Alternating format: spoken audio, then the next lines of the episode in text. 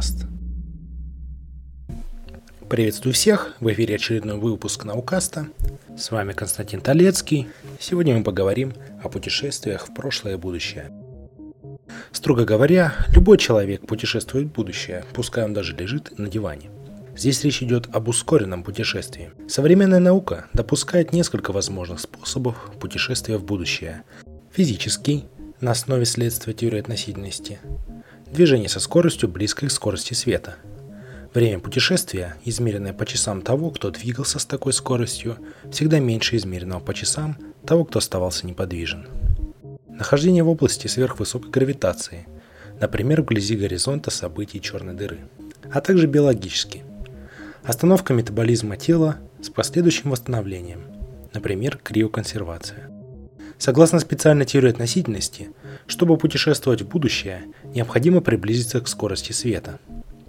Попасть в прошлое гораздо труднее, если вообще возможно. Для этого надо двигаться быстрее скорости света. Текущий рекорд принадлежит Сергею Крикалеву. Он пролетел по земной орбите более 500 миллионов километров со скоростью 28 тысяч километров в час и переместился на 2 сотых секунды в будущее. Это означает, что он делает шаг за 2 сотых секунды, прежде чем вы его увидите. Однако еще никому не удавалось попасть в прошлое, и никому не удастся, пока мы не преодолеем световой барьер, нарушив причинно-следственные связи в нашем мире. Следующие примеры иллюстрируют различные парадоксы и интересные факты, связанные с путешествиями во времени. Парадокс шнурков.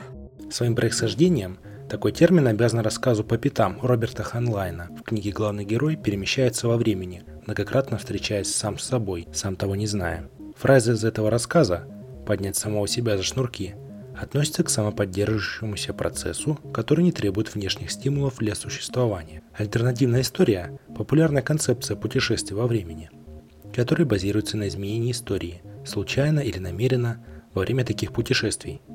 Однако, из-за возможности влиять на прошлое во время таких путешествий, одним из способов объяснить, почему история не изменится, будет предположение, что эти изменения уже являются частью истории. Путешественник во времени пытается изменить прошлое в этой модели, намеренно или нет, однако будет только выполнять свою роль в создании истории, не изменяя ее. Принцип космической цензуры. Стивен Хокинг посвятил свою жизнь исследованию черных дыр, и многим из того, что мы знаем об этих объектах, мы обязаны ему. Поверхность черной дыры – это так называемый горизонт событий – Объект, который пересекает эту черту, больше не существует в нашем пространственно-временном континууме. Теоретики полагают, что за горизонтом событий находится сингулярность – особая область пространства, где становятся неприменимыми большинство физических теорий в их привычном смысле. В работе Хокинга он предполагает, что только огромной энергии черной дыры хватит, чтобы создать сингулярность. Считается также, что сингулярность обладает настолько сильной гравитацией, что может помочь достичь сверхсветовых скоростей. Принцип космической цензуры утверждает, что все сингулярности спрятаны от нас внутри черных дыр. Однако никакой объект не переживет попадание в черную дыру, и такой путь путешествия по времени для нас закрыт. Отсутствие туристов из будущего. Передохнем немного от математики.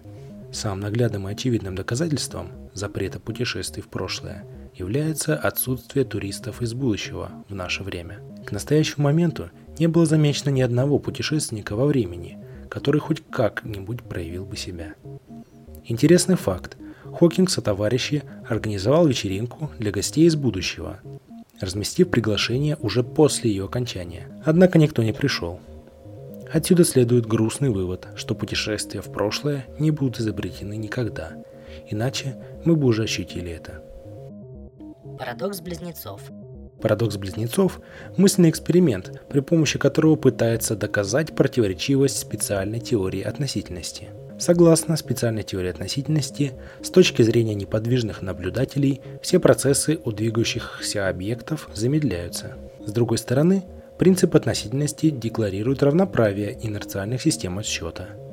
На основании этого строится рассуждение, приводящее к кажущемуся противоречию. Для наглядности рассматривается история двух братьев-близнецов. Один из них, далее путешественник, отправляется в космический полет. Второй, далее домосед, остается на Земле. Чаще всего парадокс формулируется следующим образом.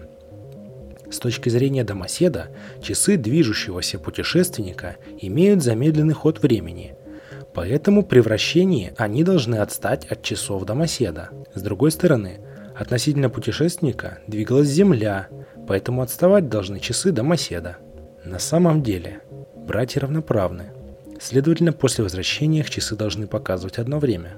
Благодаря своей продолжительной истории, парадокс близнецов существует в разнообразных формулировках. Чаще всего тем или иным методом демонстрируется симметричность братьев, из которой должно было бы следовать противоречие с выводами специальной теории относительности о том, что отстанут часы путешественника. Исходная версия парадокса не уточняет характера движения путешественника, поэтому для нее справедливо следующее простое объяснение на качественном уровне.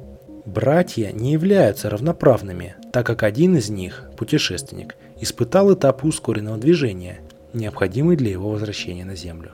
При этом, чем короче момент ускорения, тем оно больше, и как следствие, больше разница в скорости часов на Земле и космического корабля, если он удален от Земли в момент изменения скорости. Поэтому ускорением никогда нельзя пренебрегать. Е равно mc квадрат. Знаменитое уравнение Эйнштейна описывает взаимосвязь массы покоящегося объекта и его энергии. В случае движущегося тела в уравнение стоит добавить релятивистский фактор, вводящий в уравнение кинетическую энергию объекта. Тогда мы увидим, что движение на околосветовых скоростях затруднительно, потому что требует огромной энергии на разгон, а также опасно, о чем я рассказывал в первом выпуске наукаста. Движение со сверхсветовой скоростью в этом плане в принципе невозможно. Временной парадокс. Временной парадокс – это логический парадокс, который связан с мысленным экспериментом перемещения в прошлое – Путешественник во времени отправляется в прошлое и совершает поступок, который делает невозможным само его путешествие в прошлое. Если же он не отправляется в прошлое, то и поступка того он не совершает. А значит, ничто не мешает ему отправиться в прошлое. Таким образом, получается, что его путешествие во времени вызывает отрицание самой такой возможности его пребывания в прошлом. Ведь он сделал что-то такое, из-за чего он не сможет осуществить это путешествие из нашего времени. Таким образом, любая такая возможность является собственным отрицанием. Она исключает саму себя, порождает логический парадокс. Типичным примером этого феномена является парадокс дедушки.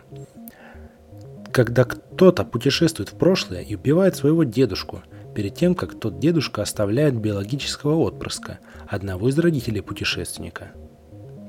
Если ему это удается, то он отменяет собственное рождение в будущем – мы опять приходим к парадоксу. Если он не убивает своего дедушку, то появляется потомок, который, согласно естественным историческим течениям, родил бы потомка, и он бы его убил. Сценарий нашего случая выполняется по кругу. Отсутствие всеобщей единой теории. Честно говоря, все предыдущие пункты лежали, скорее в области логики и здравого смысла, чем в области математики. На самом деле мы можем только предполагать все, что связано с путешествиями во времени, в соответствии с нашим очень поверхностным пониманием этого. Работа всей жизни Эйнштейна была сосредоточена на теории относительности. Он постулировал две теории, однако следующий, гораздо более важный шаг заключается в объединении общей теории относительности и электромагнетизма. Одним из кандидатов служит М-теория, которая однако очень далека от завершения и нет даже уверенности в ее правоте. Она определяет 11 измерений во Вселенной, а не только 4, и ищет точки соприкосновения между общей теорией относительности и квантовой гравитацией с целью объединения всех четырех фундаментальных взаимодействий в одной теории. Так что, пока мы не откроем фундаментальные законы Вселенной, далеко во времени мы не уедем. В заключение скажу, что по результатам опроса в группе ВКонтакте примерно 60% считают, что временные путешествия возможны, соответственно 40% не верят в такую возможность. Наш слушатель Константин Шаповалов в комментариях добавляет, что такие путешествия возможны, но только в будущее. Подробная информация, тексты выпусков, подписка на сайтах naukast.ru и в группе ВКонтакте wiki.com/naukast. До встречи в следующих выпусках.